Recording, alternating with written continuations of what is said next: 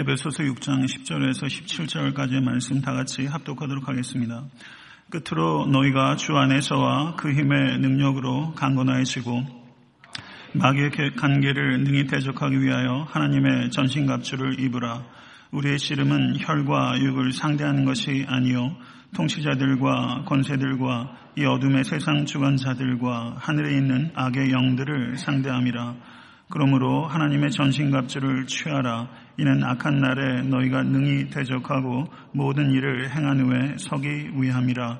그런즉 서서 진리로 너의 허리띠를 띠고 의의 호심경을 붙이고 평안의 복음이 준비한 것으로 신을 신고 모든 것 위에 믿음의 방패를 가지고 이로써 능히 악한 자의 모든 불화사를 소멸하고 구원의 투구와 성령의 검 곧 하나님의 말씀을 가지라. 아멘. 하나님의 말씀입니다.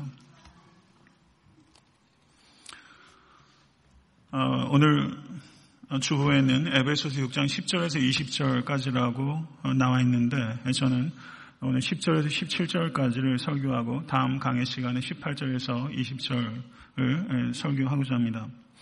에베소서 6장 10절에서 20절은 중생한 성도가 맺게 될 새로운 관계들 가운데 네 번째 관계를 기록하고 있습니다. 중생한 성도가 맺게 되는 새로운 관계는 첫째가 부부관계, 두 번째는 부모와 자녀의 관계, 세 번째는 상정과 종이라는 관계에 이어서 사도 바울께서는 성도와 사탄과의 관계, 네 번째 관계를 말씀하고 있는 것입니다. 앞에 부부, 부모와 자녀, 상정과 종은 우호적인 관계라고 말할 수 있다면 이 네 번째 성도와 사탄과의 관계는 적대적인 관계라고 말할 수 있는 것입니다. 에베소서 6장 10절에서 20절은 사도 바울께서 4장 1절에서 시작한 윤리적인 권면에 이제 끝 마무리에 도달한 것입니다. 마지막 권면에서 사도 바울께서는 이제 전투에 막 돌입하려고 하는 군사들에게 마지막 권면을 주고 있는 마치 장군처럼 오늘 반문 말씀을 가리켜 있는 것을 우리가 느낄 수 있는 것입니다. 사도 바울께서는 이 마지막 권면을 종말로라는 말로 시작하고 있습니다. 이 말의 의미는 내가 이제 끝으로 말합니다. 라고 사도 바울께서 힘주어 강조하고 있는 것입니다. 사도 바울께서는 이제 에베소 교인들과 이 서신을 통해서 마지막 인사를 하면서 내가 끝으로 말합니다. 제발 영적 현실을 직시하십시오. 라고 사도 바울께서 말하고 있는 것입니다. 사도 바울께서 에베소 성도들과 그리고 이 서신을 회람할 많은 초대교회 교인들이 직시하기를 원하는 영적 현실은 표면에 보이는 것이 다가 아니라 이면에 보이지 않는 영적 세계가 있다는 것이고 보이지 않는 이면의 세계에는 영적 전쟁이 맹렬하게 진행되고 있다는 것을 사도 바울께서 성도들이 직시하기를 원하고 있는 것입니다. 사도 바울은 지금 우리에게 동일한 마음으로 이 영적 현실을 직시하기 원하고 있다 믿습니다. 성도 여러분, 전 세계에서 벌어지고 있는 여러 가지 다양한 소식들을 거의 실시간에 가깝게 저희가 뉴스를 접하면서 우리가 느끼는 것은 개인마다 다소간의 차이는 있을지 모르겠지만 요즘같이 영적 전쟁이라는 것을 실감할 수 있는 때가 없는 것 같습니다. 사도 바울께서는 이 영적 전쟁의 성격을 씨름이라는 말로 표현하고 있습니다. 씨름이라고 번역되고 있는 헬라어는 팔레라는 단어인데 이 팔레라는 단어는 신약 성경 전체에서 유일하게 이곳에만 등장하는 것입니다. 성도 여러분, 다양한 스포츠 뭐 즐기시려고 생각합니다. 그렇지만 씨름이라는 이 경기가 가지고 있는 특징은 이제 휘슬이 불려지고 씨름에 돌입하게 되면 다른 스포츠처럼 숨을 돌릴 시간이 없습니다. 야구를 하게 되면 이닝이 바뀌게 되면 들어오고 나가고를 하고 피처가 좀 잘못 던지면 감독이 나와서 인터벌을 갖기도 하고 투수 교체도 하기도 하고 축구도 중간에 10분 쉬는 시간이 있고 선수 교체도 하는 법입니다. 그러나 이 씨름이란 이 운동 자체의 성격은 한순간도 이 생각을 집중하지 않거나 그리고 근육을 긴장시키지 않으면 언제라도 적의 공격을 받아서 패배하거나 적어도 우위를 놓치게 되는 그와 같은 스포츠라는 특징이 있습니다.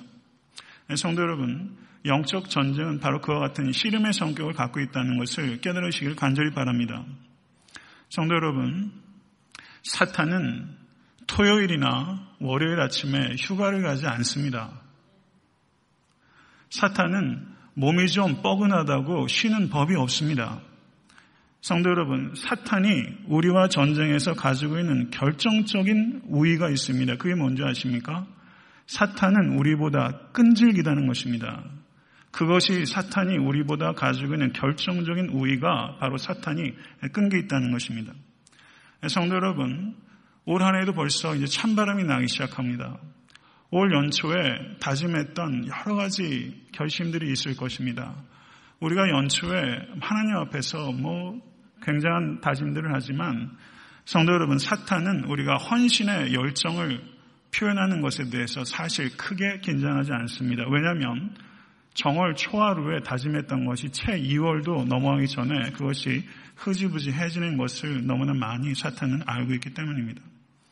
성도 여러분, 사탄은 끈질깁니다. 오늘 본문에 나타나는 명령형은 다섯 가지입니다. 그런데 명령형의 특징을 보면 문법적으로 2인칭 복수가 지속적으로 사용되고 있는 것을 볼 수가 있습니다. 이것은 영적 전쟁에 돌입하는 사람이 목회자나 아니면 소수의 영적 리더에만 국한된 것이 아니라 중생한 성도는 예외 없이 모두 영적 전쟁에 돌입한다는 것을 우리에게 밝히고 있는 것입니다. 이 사실 받아들이십니까? 성도 여러분, 정말 중생한 그리스도인이라면 중생하는 순간부터 우리는 전쟁에 돌입하게 되는 것이고 이 영적 전쟁은 휴전이 없습니다.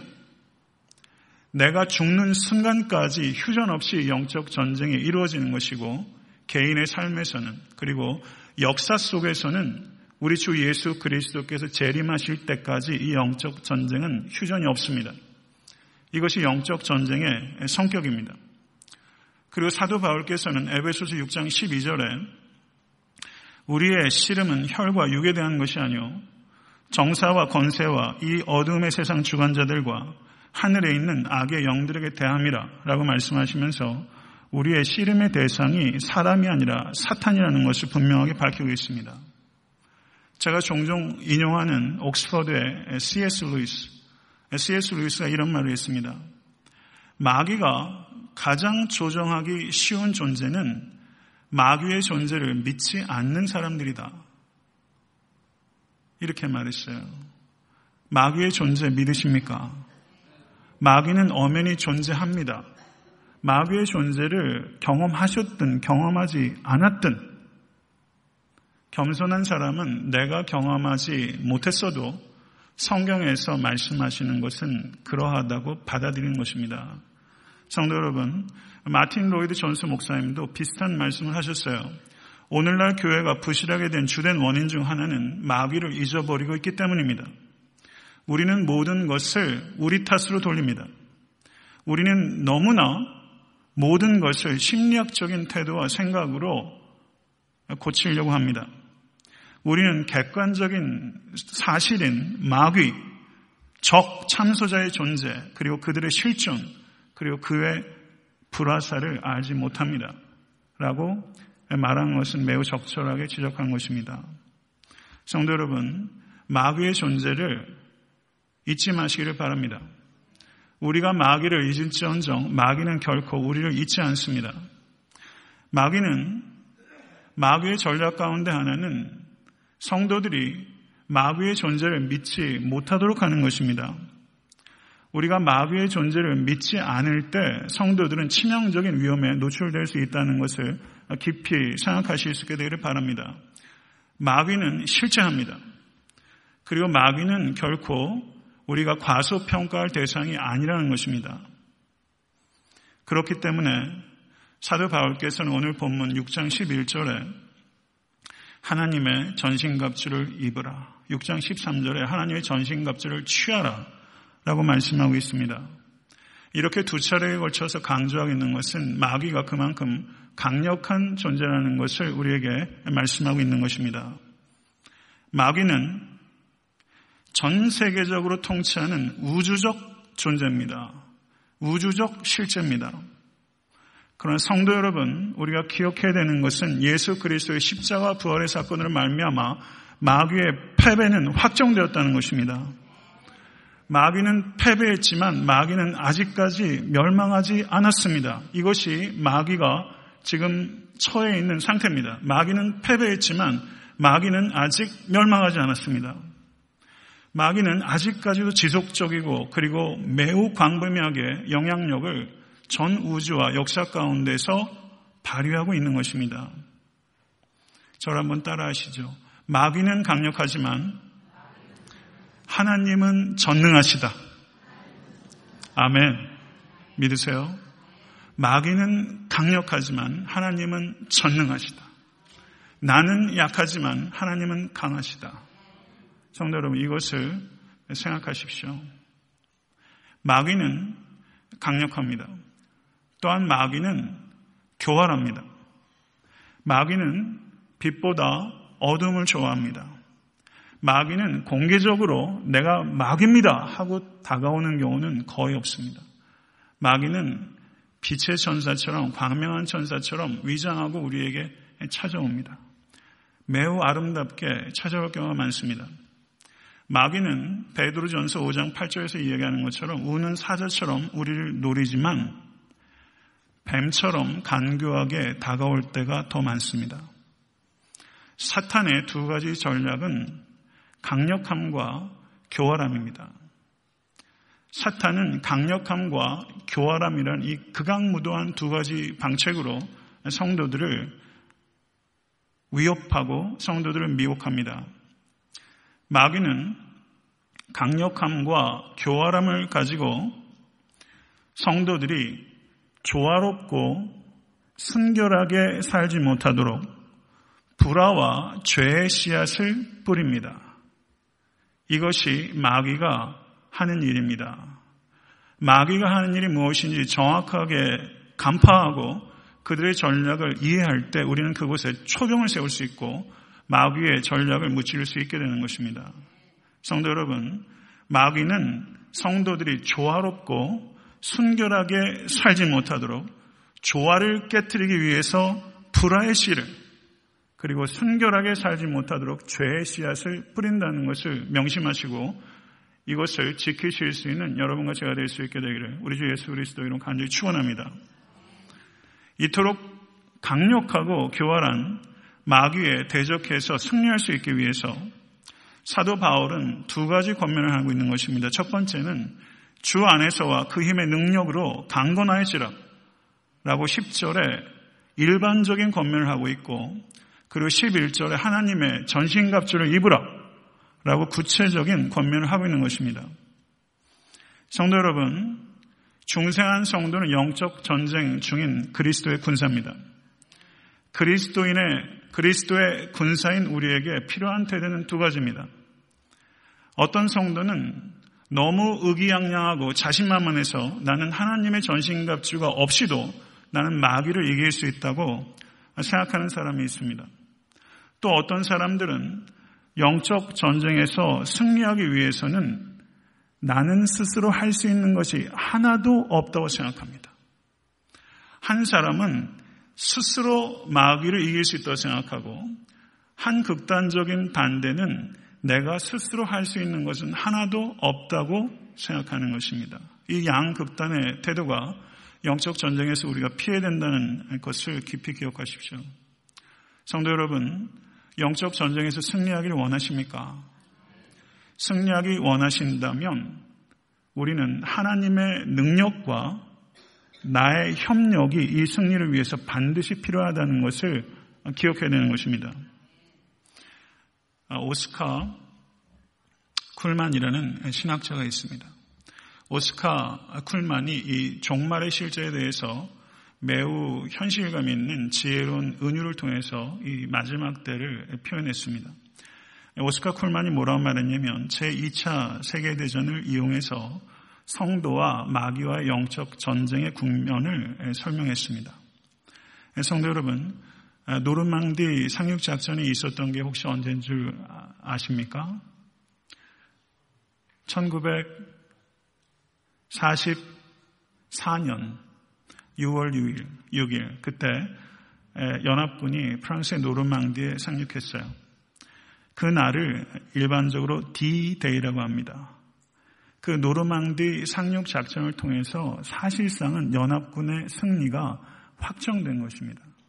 그렇지만 연합군이 최종적인 승리를 거둔 것은 V-Day는 그 후로부터 거의 1년이나 지나서 1945년 5월 8일에 완전히 최종적으로 승리했습니다.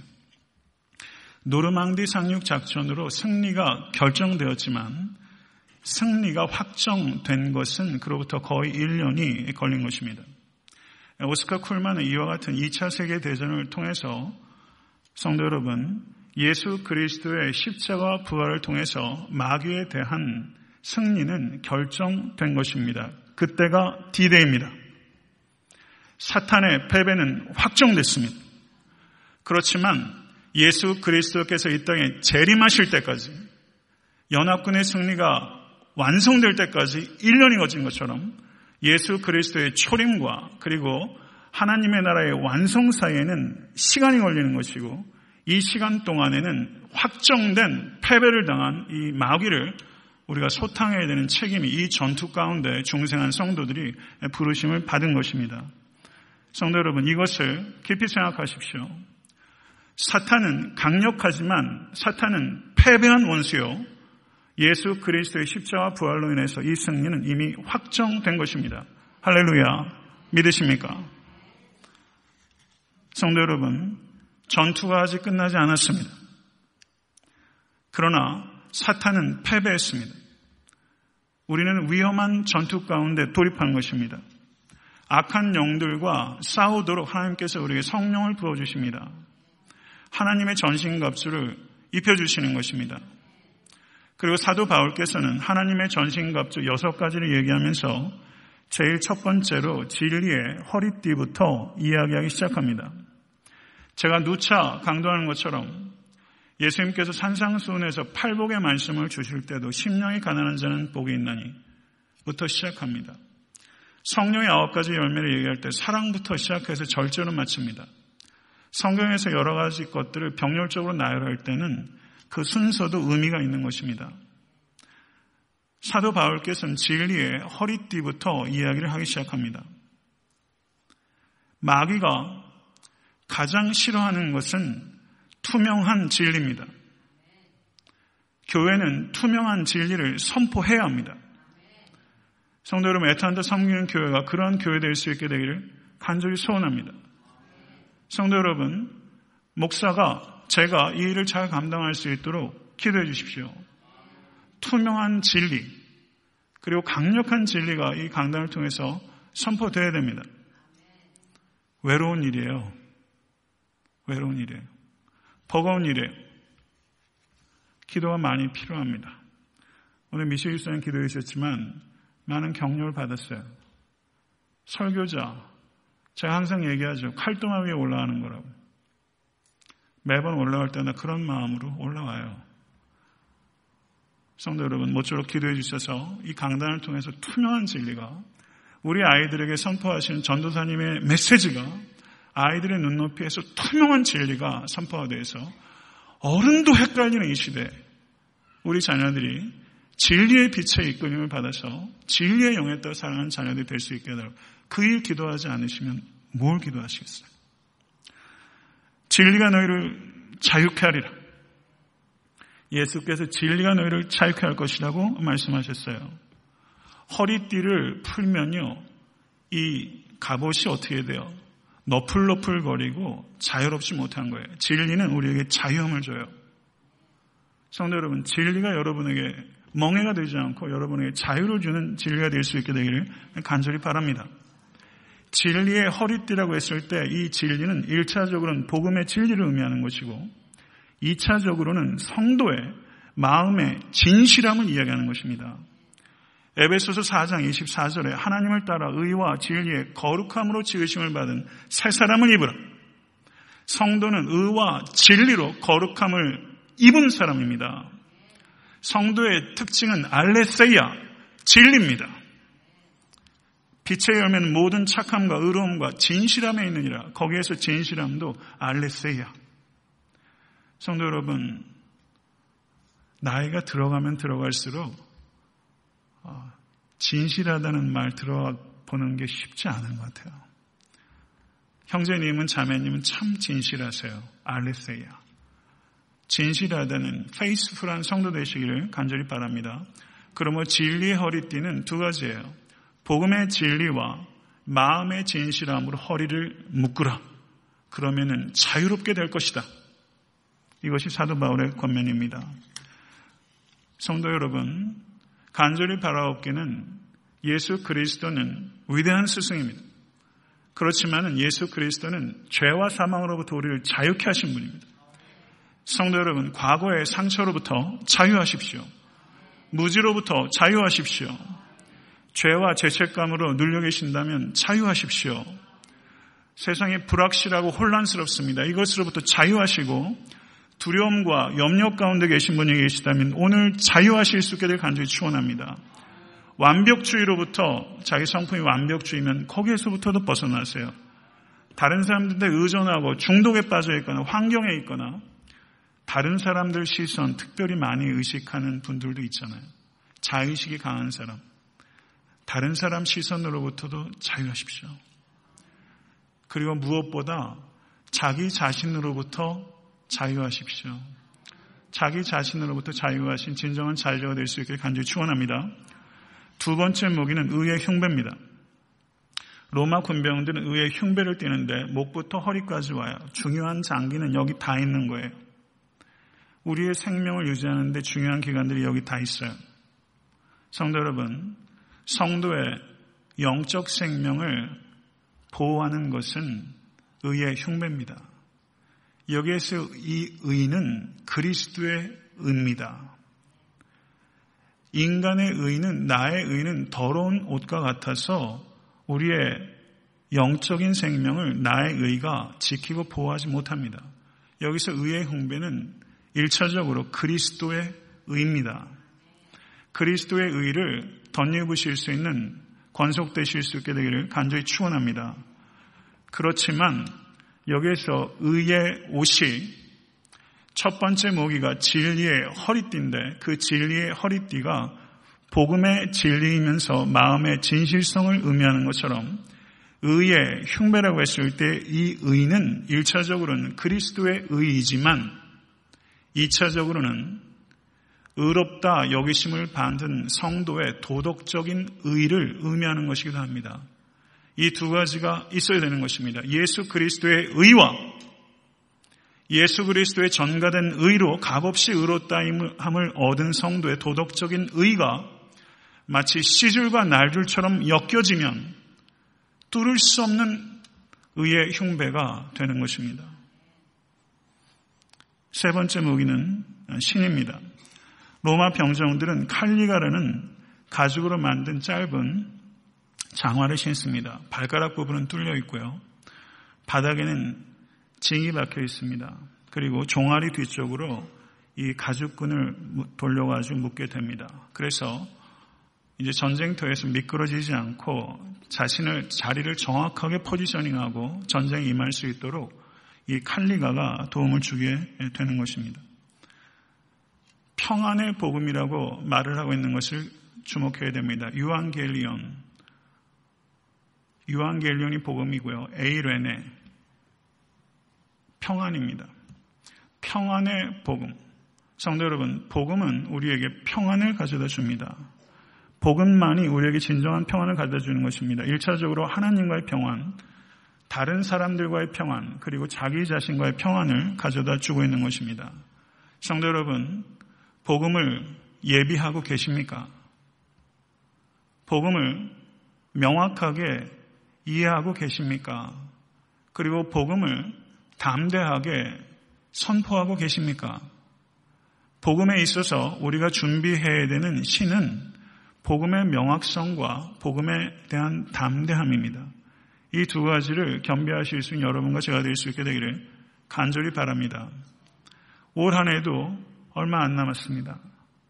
예수님 증거하셨습니까? 전도는 무엇입니까? 전도는 예수를 믿게 하는 것이 아니라 예수를 전하는 것입니다. 예수를 믿게 하는 것은 성령님께서 하신 일입니다. 모쪼록 남은 한 해 기간 동안 예수를 전하실 수 있는 여러분과 제가 될 수 있길 간절히 바랍니다. 복음은 예수 그리스도의 십자가의 대속의 은혜를 믿음으로 말미암아 값없이 구원을 얻는다는 복된 소식입니다. 복음은 good advice가 아니라 good news입니다. 복음을 통해서 우리는 구원을 얻습니다. 믿으십니까? 그리고 이 복음이 성도인 나에게 위임된 것입니다. 이것을 믿으십니까? 우리에게 이 복음이 위임됐다는 것을 믿는데 우리가 복음을 증거하지 않는다면 그것은 침묵의 죄를 범하는 것입니다. 침묵의 죄를 더 이상 범하지 않는 성도 되실 수 있게 되기를 바랍니다. 네 번째 무기는 믿음의 방패입니다.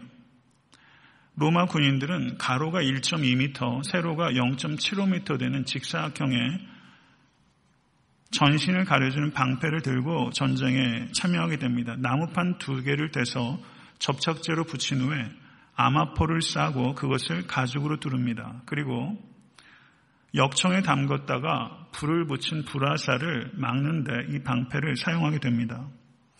사탄이 맹렬하게 쏘는 불화살들은 정죄, 의심, 불심, 불순종, 반역, 정욕, 염려, 두려움 이런 불화살들을 사탄이 쉴 새 없이 우리를 향해서 날립니다.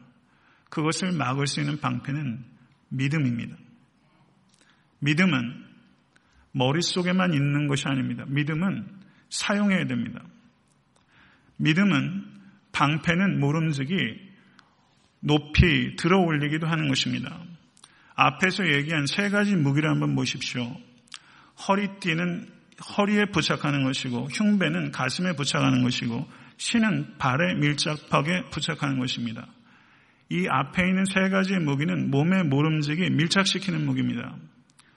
병영 막사에서 병사들도 이 세 가지는 부착하고 있습니다. 허리띠와 흉배와 신은 부착하고 있습니다. 그러나 전쟁이 시작됐다는 사이렌이 울리기 시작되면 그때 병사들은 방패를 듭니다. 그리고 투구를 씁니다. 검을 씁니다. 하나님의 전신갑주 중에 앞에 있는 세 무기는 몸에 밀착시키는 무기들 중에서 예비적인 차원의 무기라면 뒤에 나오는 방패와 투구와 검은 보다 적극적으로 적과 대적할 때 사용하는 무기라는 구별이 있는 것입니다. 성도 여러분, 광풍 앞에서 제자들이 두려워 떨때 예수께서 어찌하여 이렇게 무서워하느냐? 너희가 어찌 믿음이 없느냐? 라고 주님께서 제자들을 꾸짖으셨습니다.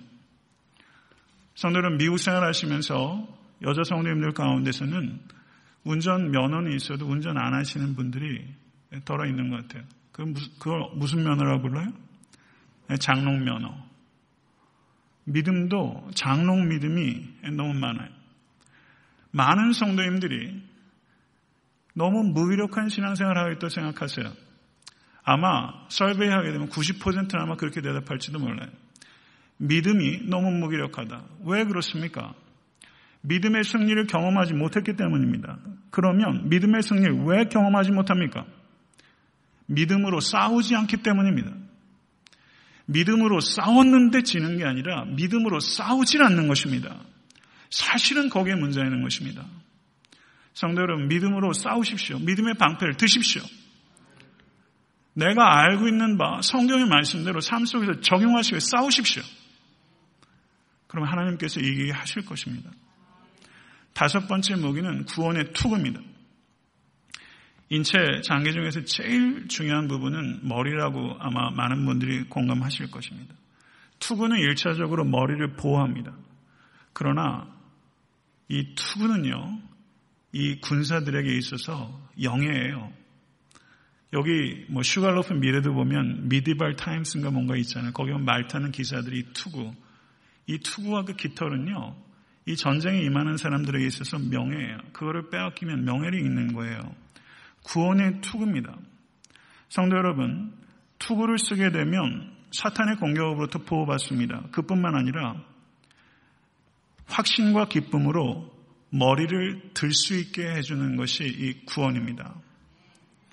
성도 여러분, 중생하셨습니까? 중생한 성도는 누굽니까? 나는 이미 구원받았다는 것과 그리고 장차 완성된 구원을 얻게 될 것이라는 것을 믿는 사람입니다. 맞습니까? 우리는 이미 구원받았고 그리고 완성된 구원 안에 들어갈 사람들이 중생한 성도예요. 이것을 아는 사람이에요. 이것을 정말 믿는 사람은 구원의 투구를 쓰고 기쁨과 환희를 가지고 얼굴을 들 수 있는 사람이에요. 성도 여러분, 얼굴 좀 드세요. 이민 생활 많이 힘들기도 하고 벅찬 일들 많죠. 예, 들어오면 기가 막힌 사람들 많아요. 고개 들일 별로 없어요. 그런데 구원의 툭을 쓰면요. 그 툭을 쓰고 얼굴을 들수 있어요. 이미 구원 얻었고 우리에게는 완성될 구원이 우리에게 이미 주어졌어요. 사도 바울께서 미리 정하신 그들을 또한 부르시고 부르신 그들을 또한 의롭다 하시고 의롭다 하신 그들을 또한 영화롭게 하셨느니라. 아멘. 영화는 미래에 우리에게 주어질 일입니다. 그러나 영화롭게 하셨느니라라고 말하면서 성경 원어로 futuristic aorist 미래 과거 시제가 사용됐어요. 의롭다 여기만 받은 성도는 영화 된 것입니다. 의롭다 여기심을 받았는데 영화롭게 되지 않을 수 없습니다. 성경 그렇게 얘기하는 거예요. 성도 여러분, 예수 그리스도를 믿음으로 말미암아 의롭게 되셨으면 영화는 결정된 것입니다. 이게 우리가 쓰고 있는 구원의 투구예요. 그 영광스러운 깃털을 생각해 보세요. 그리고 얼굴 드세요. 고개 드세요. 내가 누군지, 내가 어떻게 될 것인지. 이것 알잖아요, 우리는. 내가 누구인지 알아요. 우리 하나님의 자녀예요. 천국 시민이에요. 동일한 권속에 우리는 예수 그리스도와 같이 될 거예요. 그것보다 뭐가 더 필요해요? 예수 그리스도의 성품같이 될 것이고 예수 그리스도의 몸을 입게 될 거예요. 뭐가 더 필요하죠? 뭐가? 거기까지는 알잖아요. 그 외에 세부적인 국면은 천국 가서 확인하세요. 우리는 내가 누군지, 내가 어떻게 될 것인지 알아요. 이 지식을 성도님들의 삶에 대입하세요. 지지고 볶는 내 삶에 대입하세요. 지루하기 짝이 없는 내 직장일에 대입하세요. 나를 괴롭히는 상사와의 관계에 대입하십시오. 성도 여러분, 내가 어려움을 겪는 모든 국면에 내가 누구인지, 내가 어떻게 될 것인지, 이 영광스러운 사실을 대입하십시오. 이건 divine knowledge입니다. 이건 신성한 지식이에요. 이 지식을 여러분의 삶의 실제에 대입하십시오. 존 번연이란 목사님 천로 역정 아마 읽어보신 분도 계시고 부분적으로 읽으신 분도 계시겠는데 존 번연이 또 이런 시를 남겼어요. 경청하십시오. 욕에나 사악한 마귀도 그의 용기를 꺾지 못하네. 그는 알았네. 종말의 영생을 얻게 될 것을. 그리하여 망상은 사라졌다네. 그는 세상 종말을 두려워하지 않는다네. 한 사람의 순례자가 되기 위하여 밤낮으로 그는 애쓸 것이다네. 이렇게 시를 썼어요. 구원의 투구를 쓰시고 순례자가 되십시오. 성도 여러분. 그리고 밤낮으로 주를 위해서 애쓰는 성도가 되십시오. 모쪼록 그렇게 되는 여러분과 제가 될 수 있기를 간절히 축원합니다. 여섯 번째와 마지막 무기는 말씀의 검입니다. 간략하게 말씀드리겠습니다. 이 검은 마카이라 성경언어로 마카이라. 이 검이 뭐라고요? 마카이라. 마카이라는 검인데 이 검은요, 장검이 아니라 단검이에요. 단검은 근접거리에서 적과 부둥켜 안고 싸우는 백병정에 쓰는 칼이에요. 맞습니까? 성도 여러분, 성경 전체를 얘기할 때 그리스어로 로고스라고 얘기합니다. 로고스는 객관적인 말씀이에요. 총체적인 말씀이에요. 성경 전체를 통해서 다 은혜를 받으면 좋지만 어떤 말씀이 어느 날 갑자기 활자가 튀어나와서 그게 내 영혼 가운데 박힙니다. 나에게 박힌 그 말씀이 레마의 말씀이에요. 레마의 말씀. 이 레마의 말씀에 어거스틴은 로마서 13장 13절 14절의 말씀으로 그 레마의 말씀으로 회심했고 잘 아시는 대로 종교개혁자 마틴 루터는 로마서 1장 17절 말씀 오직 의인은 믿음으로 말미암아 살리라. 이 말씀을 가지고 레마의 말씀으로 저에게 박혀서 저와 그 말씀을 깊이 묵상하는 가운데 종교교육을 이끌었습니다. 그리고 잘 아시는 예, 고아의 아버지라고 어, 부르는 조지 뮬러 목사님이 10편 68편 5절의 말씀으로 예, 저가 결단하고 소명을 받아서 고아의 아버지가 됐습니다. 성도 여러분, 예, 무엇이 복입니까? 여호와의 말씀을 주여로 묵상하는 것이 복입니다. 무엇이 형통합니까? 말씀을 묵상하고 말씀대로 순종하고 좌우로 치우치지 않으면 형통합니다. 성도 여러분, 날카로운 마카이라를 준비하신 여러분과 제가 될 수 있기를 간절히 바랍니다. 자유자재로 쓸 수 있는 단검을 준비하십시오.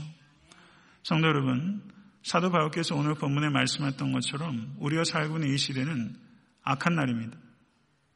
우리는 마귀와의 전쟁에 소환된 그리스도의 군사입니다. 믿으십니까? 마귀는 협박과 미혹이라는 두 가지 무기를 가지고 우리를 위협하고 유혹합니다. 모쪼록 마귀를 물리치시기 위해서 하나님의 전신갑주를 입으시고 승리의 계가를 부르시는 모든 성도 되실 수 있게 되기를 우리의 사령관이신 예수 그리스도 이름으로 간절히 축원합니다.